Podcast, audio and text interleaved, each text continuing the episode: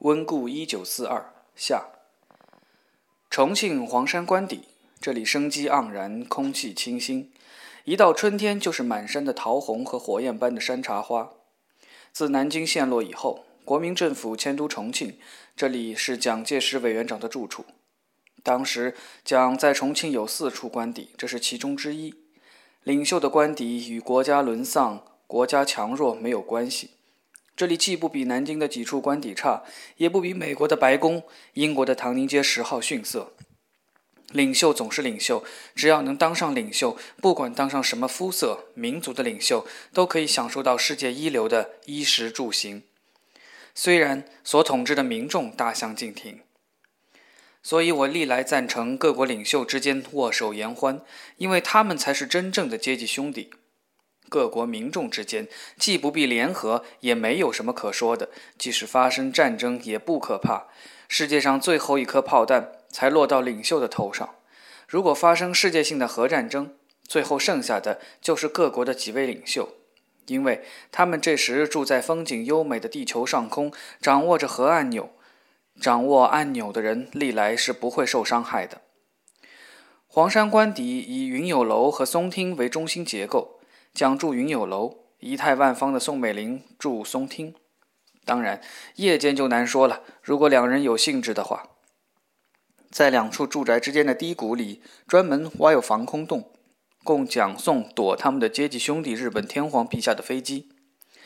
至于蒋宋的日常生活，这不是我们所能想象的。反正整日的吃喝。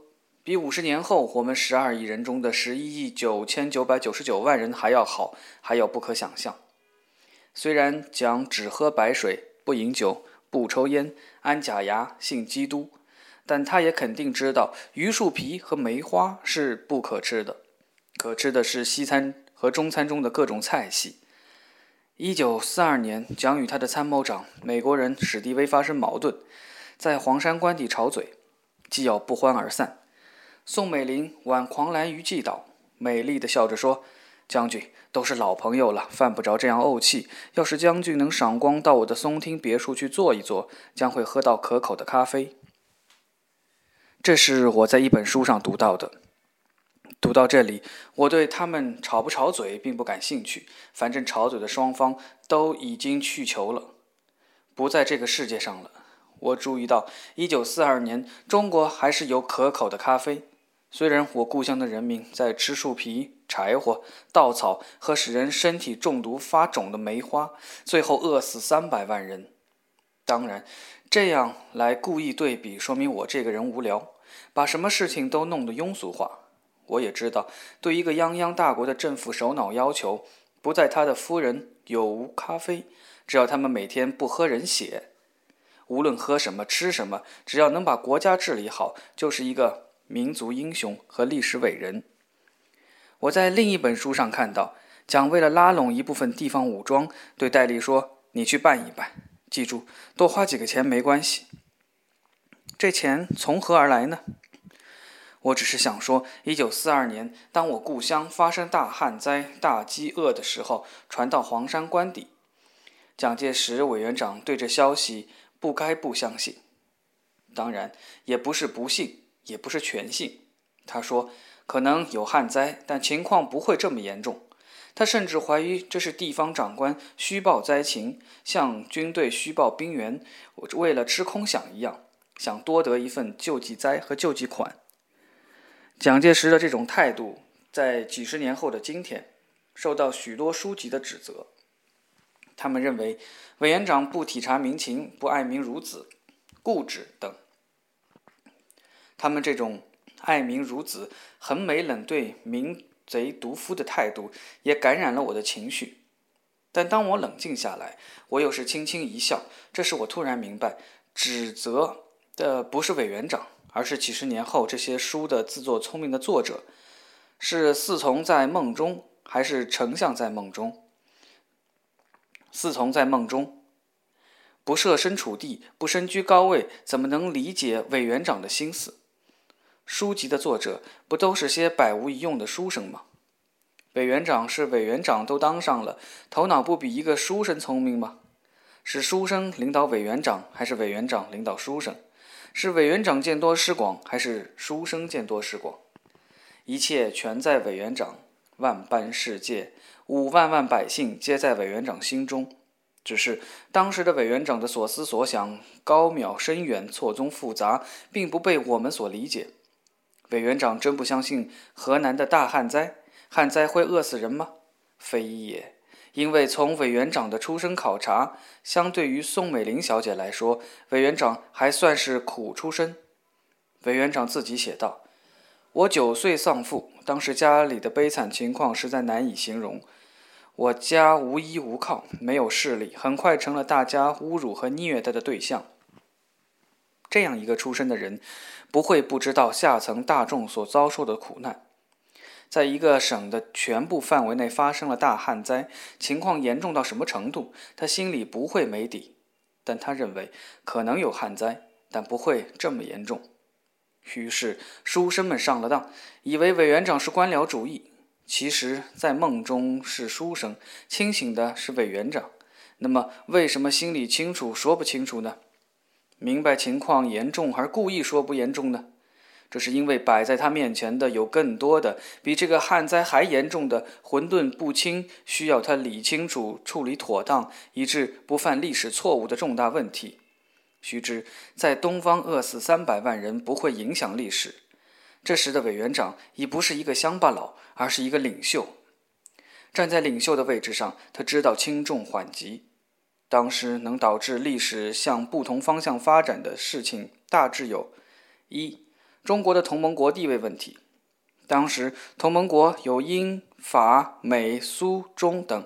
蒋虽是中国的领袖，但同盟国的领袖们坐在一起开会，如开罗会议，蒋就成了一个普通人，成了一个小弟兄，成了一个无足轻重的人。大家在一起，似乎罗斯福、丘吉尔、斯大林都不把蒋放在眼里，不把蒋放眼里，就是不把中国放在眼里。由此以来，在世界战局的分布上，中国就常常是战略的受害者，而中国最穷，必须在有外援的情况下才能打这场战争，所以常常受制于人，吃哑巴亏。带给蒋个人的就是人受侮辱和虐待，这是他个人心理上的暗自痛恨的。二，对日战争问题。在中国正面战场，蒋的军队吸引了大部分在华日军。虽然不断丢失土地，但从国际战略上讲，这种牵制本身就给其他同盟国带来了莫大的利益。但同盟国其他领袖并没有认清楚这一点，或是认清了这一点而故意欺侮人。所给的战争物资与国民党部队所担负的牵制任务距离相差非常大。从国内讲，国民党部队在正面战场牵制日军，使得共产党在他的根据地得以修身养息，这是蒋的心腹大患。于是牵涉到了对共产党的方针。蒋有一个著名的理论：“攘外必先安内”。这口号从民族利益上讲是狭隘的，容易激起民愤。如果从蒋的统治利益出发，又未尝不是一个统治者必须采取的态度。如只是攘外，后方的敌人发展起来，不是比前方的敌人更能直捣心脏吗？关于这一方针，他承受着巨大的国际国内压力。三、国民党内部，国民政府内部各派系的斗争。蒋曾很后悔地说：“北伐战争之后，我不该接受那么多军阀部队。一九四九年以后，我不是被共产党打倒的，我是被国民党打倒的。可见平日心情。”四，他与他的参谋长美军上将史迪威将军发生了严重的战略上和个人间的矛盾，这牵涉到对华援助和蒋个人在美国的威信问题。史迪威已开始在背后不体面地称这位中华民族的领袖为“花生米”。以上所有这些问题，包括一些我们没有察觉到的，而蒋在他的位置上已经察觉到的问题，都有可能改变历史的方向和写法。这时出现了一个地方省的旱灾，显得多么无足轻重。死掉了一些本就无用、是社会负担的老百姓，不会改变历史的走向。而他在上层政治的重大问题上稍微有所不慎，历史就可能向不利于他的方向发展。后来，一九四五年至一九四九年就证明了这一点。上述哪一个重大问题，对于一个领袖来讲，都比三百万人对他及他的统治地位影响更直接、更利益交关。从历史地位上来说，三百万人中的确没有一粒花生米重要。所以他心里清楚旱灾，仍然要说可能有旱灾，但不会那么严重。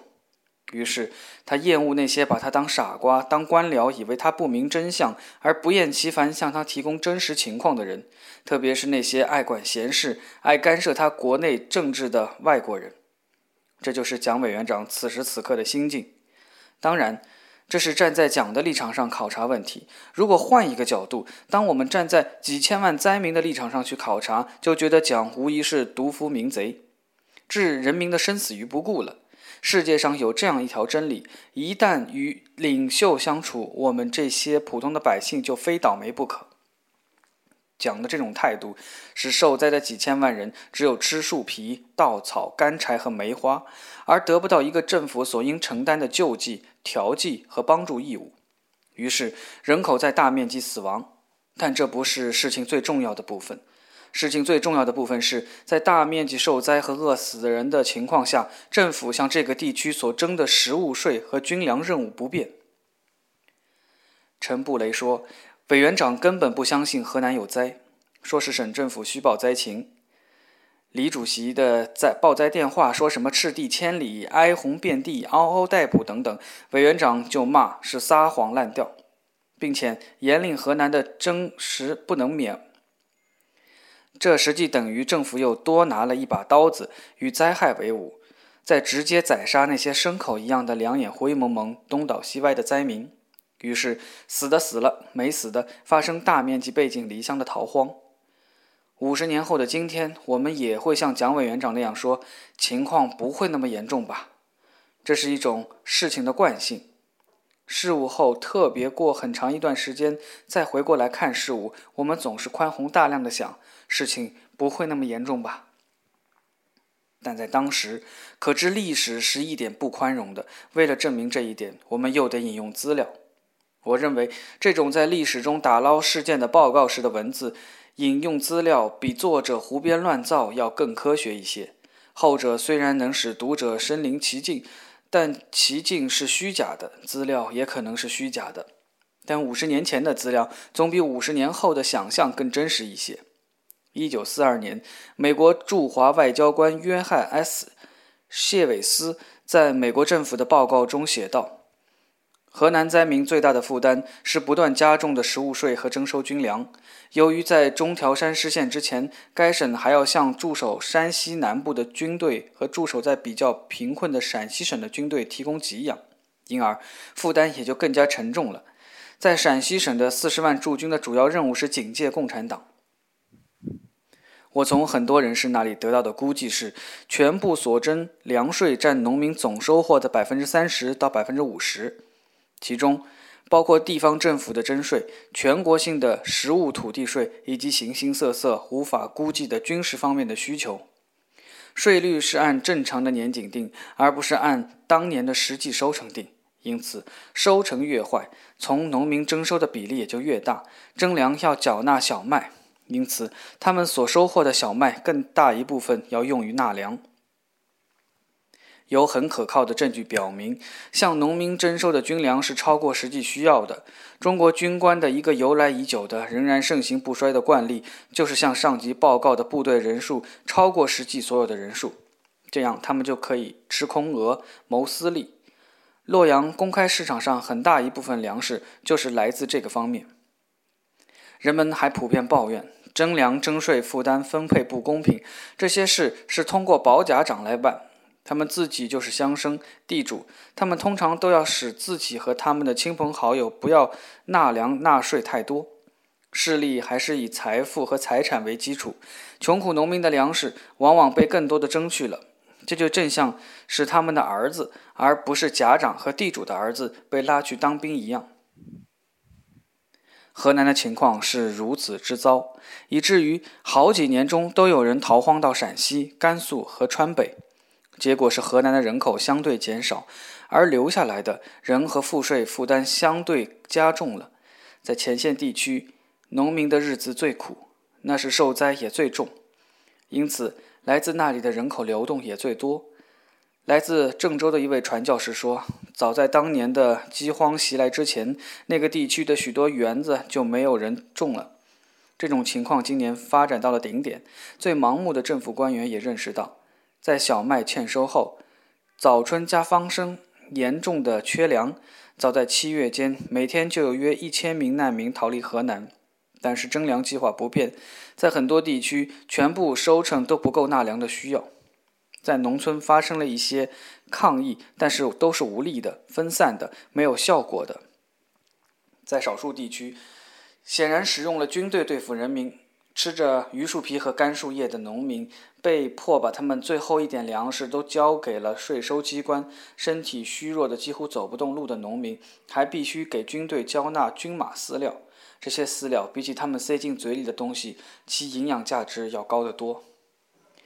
以上是谢韦斯的报告。为什么我引用谢的文字而不引证别的书籍呢？因为谢是外国人，不身在复杂的其中，也许能更加客观一些。但谢韦斯所说的还不是最严重的，即在灾难中的农民，并不被免除赋税，而是严令其按照正常的年景税赋征收。因而，实际上税负已经超过正常年景，还不是最重要的。更重要的是，是统治这些灾民的一些官员，还借灾民的灾难去发投机发财。据美国记者白修德亲眼目睹，有些部队的司令把部队的余粮卖给灾民，发了大财。来自西安和郑州的商人、政府的小官吏。军官以及仍然储蓄着粮食在手上的地主，拼命以罪恶的低价收买农民祖辈留下来的田地，土地的集中和丧失同时进行，其激烈程度与饥饿的程度成正比。当我们被这么一些从委员长一直到小官吏、地主所统治的时候，我们的命运操纵在他们手里，我们对他们的操纵能十分放心吗？后来就必然出现了大批的脱离了土地的农民，出现了一个由东向西的大规模的流民图，在流民中就包括了河南延津县王楼乡老庄村的俺二姥姥、俺三姥姥全家，包括村里其他许多父老乡亲。他们虽然一辈子没见过委员长，许多青壮年一听到委员长还自觉立正。但是，委员长在富丽堂皇的黄山别墅的态度，一颦一笑，都将直接决定他们的生死和命运。委员长思索：中国向何处去？世界向何处去？他们思索：我们向哪里去逃荒？花爪舅舅直到现在还有些后悔，当初在洛阳被抓了壮丁，后来为什么要逃跑？没有在部队坚持下来呢？我问：“当时抓你的是哪个部队？”花爪舅舅说：“国军。”我说：“我知道是国军，国军的哪一部分？”花爪舅舅说：“班长叫个李狗事儿，排长叫个严之洞。”我再往上呢？花爪舅舅说：“再往上就不知道了。”我事后查了查资料，当时占据洛阳一带的国民党部队隶属胡宗南。我问：“被抓了壮丁之后干什么去了？”他说：“当时就上中条山，派到前线。日本人的迫击炮嗖嗖的在头上飞。打仗头一天，班副和两个弟兄就被炸死了。我害怕了，当晚就开溜了。现在想起来，真是后悔。后悔什么呀？大敌当前，民族矛盾，别的兄弟牺牲了，你开溜了，是不大像话，该后悔。”花爪舅舅瞪了我一眼：“我不是后悔这个，那你后悔什么？”当初不开溜，后来跑到台湾，现在也就成台胞了。像通村的王明琴，小名犟驴，抓壮丁比我还晚两年。后来到了台湾，现在成了台胞。去年回来了，带着小老婆，带着金壳手表，镶着大金牙。县长都用小轿车去接他，是玩的不是？这不能怪别的，只能怪你舅舅眼圈太小，年轻不懂事儿。当时我才十五六，只知道活命了。我明白花爪舅舅的意思，我安慰他：现在后悔是对的，当初逃跑也是对的。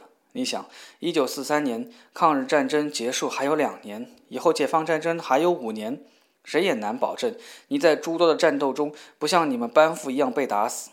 当然，如果不打死，就像犟驴一样成了台胞。如果万一打死，不连现在也没有了吗？花爪舅舅想了想，那倒是，子弹没长眼睛，我就是这个命，咱没当台胞的那个命。我说，你虽然没当台胞，但在咱咱们这边，你也是当了支书，总说混的还是不错的。花爪舅舅立刻来了精神，那倒是，支书我一口气当了二十四年。但马上又颓然叹了口气，但是十个支书加起来也不顶一个台胞呀。现在又下了台，县长认咱是谁呀？我安慰他。认识县长也没什么了不起，不就是一个犟驴吗？舅舅，咱们不说犟驴了，咱们说说俺二姥姥一家、三姥姥一家，当初是怎么逃荒的？你身在其中，肯定是经历了许多。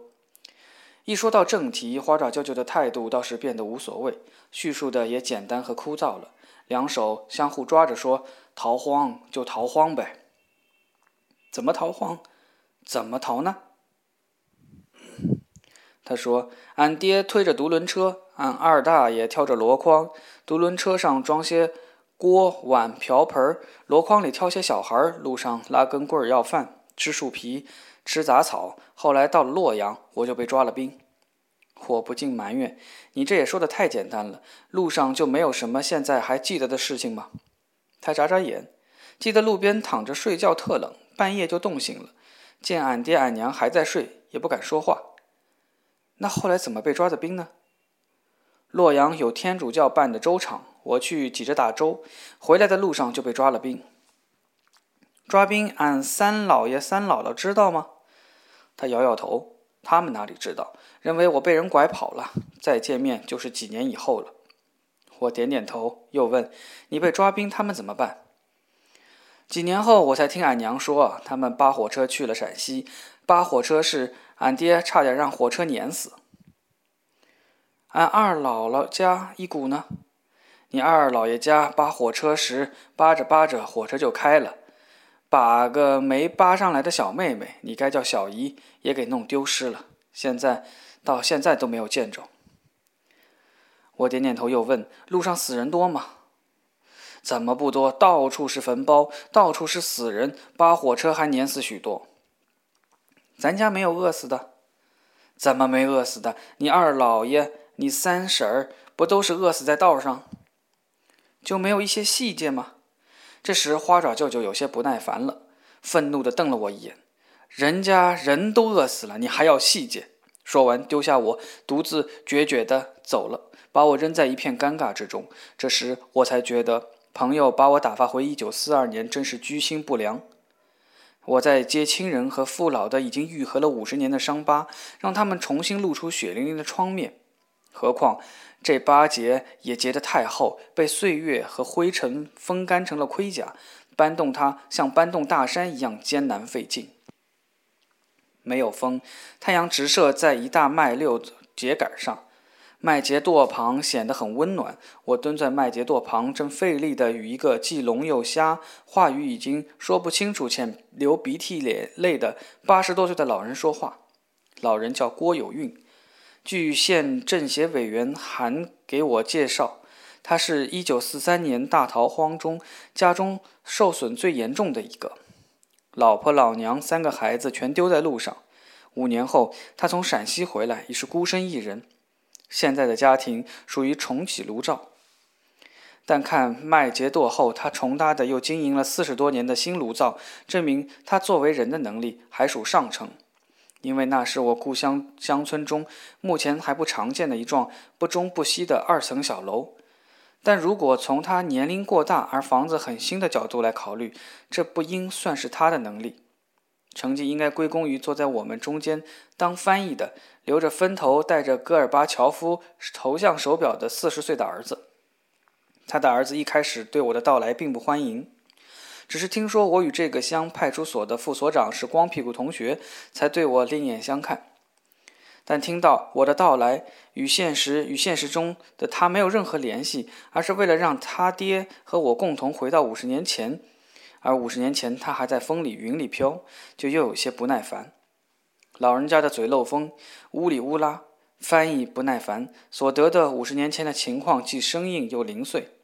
我又一次深刻的体会到，在活人中打捞历史，实在不是一件容易的事。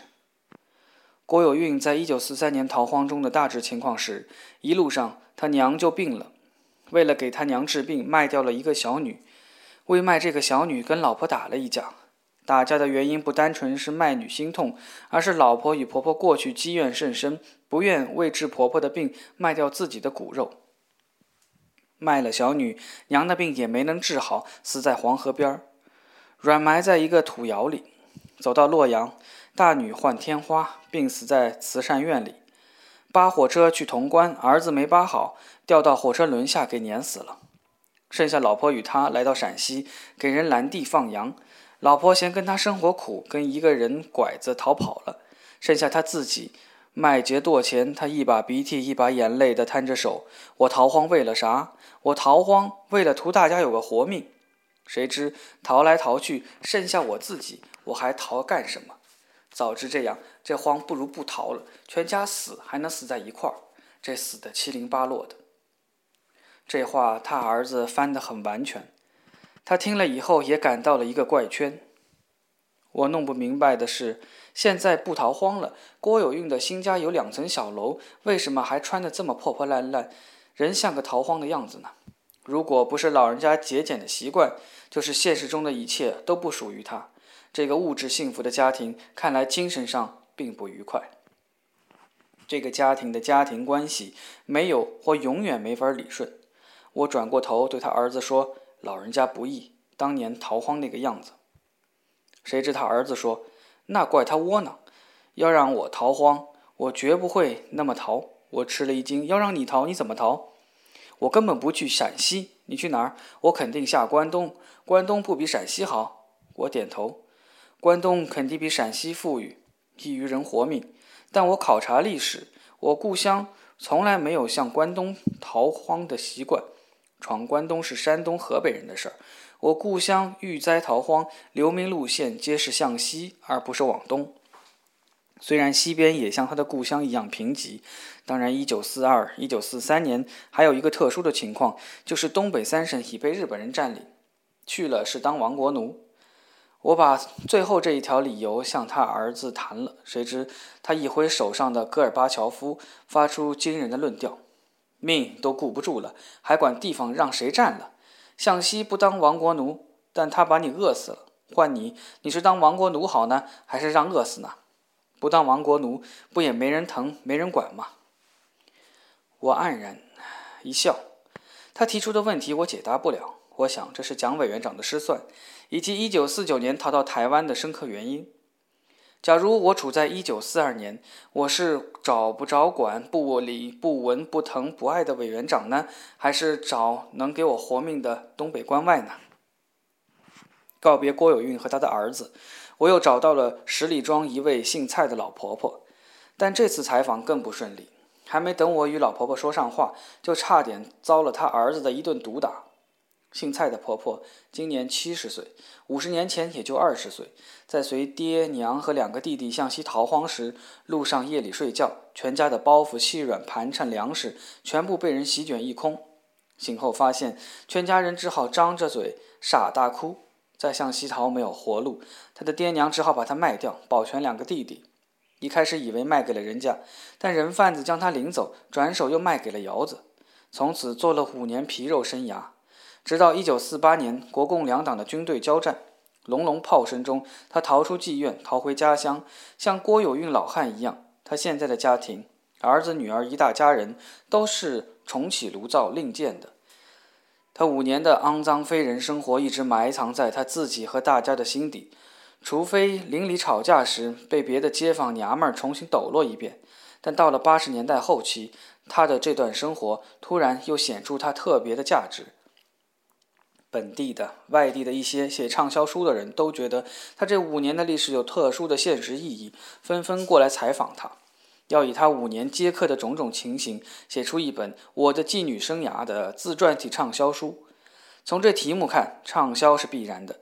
众多写字的前来采访，一开始是这个家庭很兴奋，原来母亲的经历还有价值，值得这些衣着干净的人的关心。大家甚至感到很荣耀。但时间一长，当儿女们意识到写字的人关心他们的目的，并不是为了关心他们的自身，而是为了拿母亲的肮脏经历去为自己赚钱，于是，他们的儿女们这些普普通通的庄稼人突然感到自己受了骗，受了侮辱，于是对再来采访的人就怒目而视。为此，他们洋洋自得，仍兴奋地沉浸在当年情形中的母亲，受到了他们儿女们的严厉斥责。母亲从此对五十年前的事情又守口如瓶，已经说过的也断然反悔。这时已经写下许多文字的人很尴尬，我的妓女生涯也因此夭折。这桩公案已经过去好几年了，现在我到这里来，又被他儿子认为是拿他母亲的肮脏经历赚钱的。要把已经夭折的妓女生涯再搭救起来，因此我还没能与老婆婆说上话，她儿子的大棒已经差点落到我的头上。我不是一个多么勇敢的人，只好知难而退。而且我认为，为了写这篇文章，去到处揭别人伤疤，特别是一个老女人肮脏的脓疮时，确实不怎么体面。我回去告诉了在乡派出所当副所长的我的小学同学，没想到他不这么认为。他怪我只是方式不对，他甩了甩手里的皮带，说：“这事儿你本来就该找我。怎么？你对这人的经历很清楚？我倒也不清楚，但你要清楚什么？你把他提来审一下，不就完了？”我一惊，忙摆手：“不采访也罢，用不着大动干戈。再说他也没犯罪，你怎么能说提审就提审呢？”他瞪大眼珠：“她是妓女，正归我打拘。”我怎么不可以提审？我摆手，就是妓女也是五十年前提审，也该那时的国民党警察局提审，也轮不到五十年后的你呀。他还不服气，五十年前我也管得着，我把他抓过来。我忙拦住他，用话岔开，半天才将气喘吁吁的他劝下。离开他时，我想，同学毕竟是同学呀。为了把这次大逃荒继续下去，我们只好再次借助《时代周刊》记者白修德。文章写到这里，我已清楚地意识到，白修德必将成为这篇文章的主角。这不是因为别的，是因为1942年河南大灾荒已经没有人关心。当时的领袖不关心，政府不关心，各级官员在倒卖粮食、发灾难财，灾民自己在大批死去，没死的留下五十年后的老灾民，也对当年处以。漠然的态度。这时，唯有一个外国人，《时代周刊》记者白修德，倒在关心着这片饥荒的土地和三百万饿死的人。自己的事情，自己这样的态度，自己的事情让别人关心、同情，说起来让五十年后的我都感到脸红。当然，白修德最初的目的也不是为了关心我们的民众，他是出于一个新闻记者的敏感，要在大灾荒里找些可写的东西。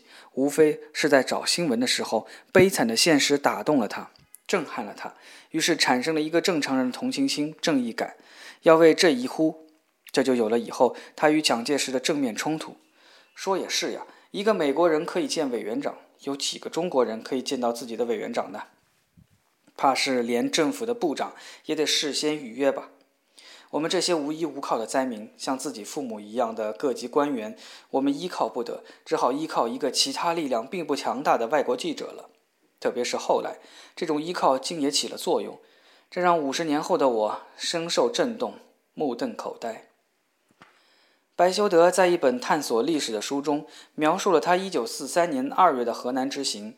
同行者是英国《泰晤士报》记者哈里逊·福尔曼。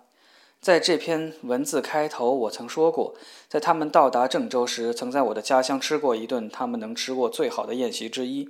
他们当时的行走路线是：从重庆飞抵宝鸡，乘陇海线火车从宝鸡到西安，到黄河，到潼关，然后进入河南。为防日本人炮击，从潼关换乘手摇的巡道车，整整一天到达洛阳。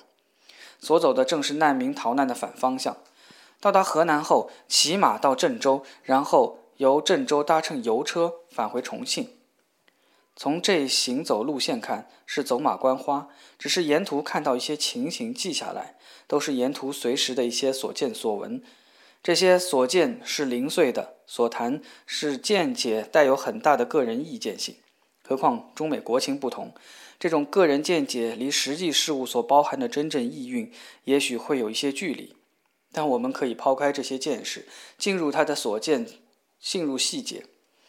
他肉眼看到路边事实总是真实的。我们可以根据这些真实的事实去自己见识1943年的河南灾民大逃荒。我试图将这些零碎的见闻归纳得条理一些。一、灾民的穿戴和携带。灾民逃出来时穿的都是他们最好的衣服。中年妇女穿着红颜绿色的旧嫁衣，虽然衣服上已是污迹斑斑，带的是他们家最值钱的东西。烧饭铁锅、铺盖，有的还有一座老式的座钟。这证明灾民对自己的故乡已彻底失去信心，没有留恋，决心离开家乡热土，连时间、一座钟都带走了。白修德与他的伙伴在潼关车站睡了一夜。他说：“那里到处是尿骚味儿、屎臭味儿和人身上的臭味儿。为了御寒，许多人头上裹着毛巾，在帽子把耳朵放下来。”他们在这里的目的是为了等待往西去的火车，虽然这种等待十分盲目。二逃荒方式，不外是扒火车和行走。扒火车很不安全。白修德说，他沿途见到许多血迹斑斑的死者。一种是扒上了火车，因列车被日本人的炮弹炸毁而丧命；有的是扒上了车厢顶，因夜里手指冻僵失去握力，自己从车厢顶上摔下摔死。还有的是火车没扒上，便被行走的火车碾死。碾死还好些，惨的是那些碾上又没碾死的。白见到一个人躺在铁轨旁还活着，不停地喊叫。他的小腿被碾断，腿骨像一段白色的玉米杆那样露在外面。他还见到一个把臀部碾得血肉模糊还没死去的人。白修德说：“流血并不使他难过，难过的是弄不明白这些景象究竟是怎么回事儿。”这么无组织、无纪律的迁徙，他们各级政府哪里去了？这证明白修德太不了解中国国情了。扒不上火车或对火车失望的，便要依靠自己的双腿，无目的的、无意识的向西移动。白修德说：“整整一天，沿着铁路线，我见到的便是这些由单一的一家一户所组成的成群结队、一眼望不到头的行列。”这种成群结队的、自发的、无组织的，只是因为饥荒和求生的欲望，才使他们自动地组成了灾民的行列。可以想象，他们的表情是漠然的，他们也不知道前面等待他们的是什么。唯一留心在他们心中的，便是他们自己对前方的希望。也许好一些，也许熬过这一战就好了。这是中国人的哲学，这又是白修德所不能理解的。灾民的队伍在寒冷的气候中行走。不论到哪里，只要他们由于饥寒或精疲力尽而倒下，他们就再也起不来了。独轮车装着他们全部家当，当爹的推着，当娘的拉着，孩子们跟着，缠足的老年妇女蹒跚而行，有的当儿的背着自己的母亲，在路轨两旁艰难行走的行列中，没有人停顿下来。如果有孩子伏在他的父亲或母亲的尸体上痛哭，他们会不声不响地从他身边走过，没有人敢收留这啼哭的孩子。三骂人情况，逃荒途中，逃荒者所带的不多的粮食很快就会被吃光，接着吃树皮、杂草和干柴。白边走边看到许多人在用刀子、镰刀和菜刀剥树皮，这些。据说都是由爱好树木的军阀吴佩孚栽种的。榆树剥皮后会枯死，当树皮、杂草、干柴也没有吃的，人们开始卖儿卖女，由那些在家庭中处于支配地位的人去卖那些在家庭中处于被支配地位的人。这时，同情心、家属关系、习俗和道德都已荡然无存，人们唯一的想法是要吃饭，饥饿主宰了世界上的一切。九岁男孩卖四百元，四岁男孩卖两百元，姑娘卖到妓院，小伙子往往被抓丁。抓丁是小伙子所欢迎的，因为那里有饭吃，如我的花爪舅舅。四狗吃人的情况，由于沿途死人过多，天气又冷，人饥饿无力气挖坑，大批尸体曝尸野外，这给饥饿的狗提供了食品。可以说，在一九四三年的河南灾区，狗比人舒服。这里是狗的世界，白修德亲眼看到，出洛阳往东不到一个小时，有一具躺在雪地的女尸。女尸似乎还很年轻，野狗和飞鹰正准备瓜分她的尸体。沿途有许许多多的灾民，一样多的野狗，都逐渐恢复了狼的本性。它们吃得膘肥肉厚，野地里到处是尸体，为它们的生存与繁殖提供了食物场。有的尸体已经被埋葬了。野狗还能从沙土堆里把尸体爬出来，狗可能还对尸体挑挑拣拣，挑那些年轻的、口嫩的、女性温柔的。有的尸体已经被吃掉了一半，有的脑袋上的肉也被啃得一干二净，只剩下一个骷髅。白将这种情况拍了不少照片这些照片对日后的没被狗吃、仍然活着的灾民倒起了不小的作用。五人吃人的情况。人也恢复了狼的本性。当世界上再无什么可吃的时候，人就像狗一样会去吃人。白说，在此之前，他从未看到过任何人为了吃肉而杀死另外一个人。这次河南之行使他大开眼界，从此相信人吃人在世界上确有其事。如果人肉是从死人身上取下的，倒可以理解，反正狗吃的是吃，人吃也是吃。但情况往往是活人吃活人，亲人吃亲人，人自我凶残到什么程度？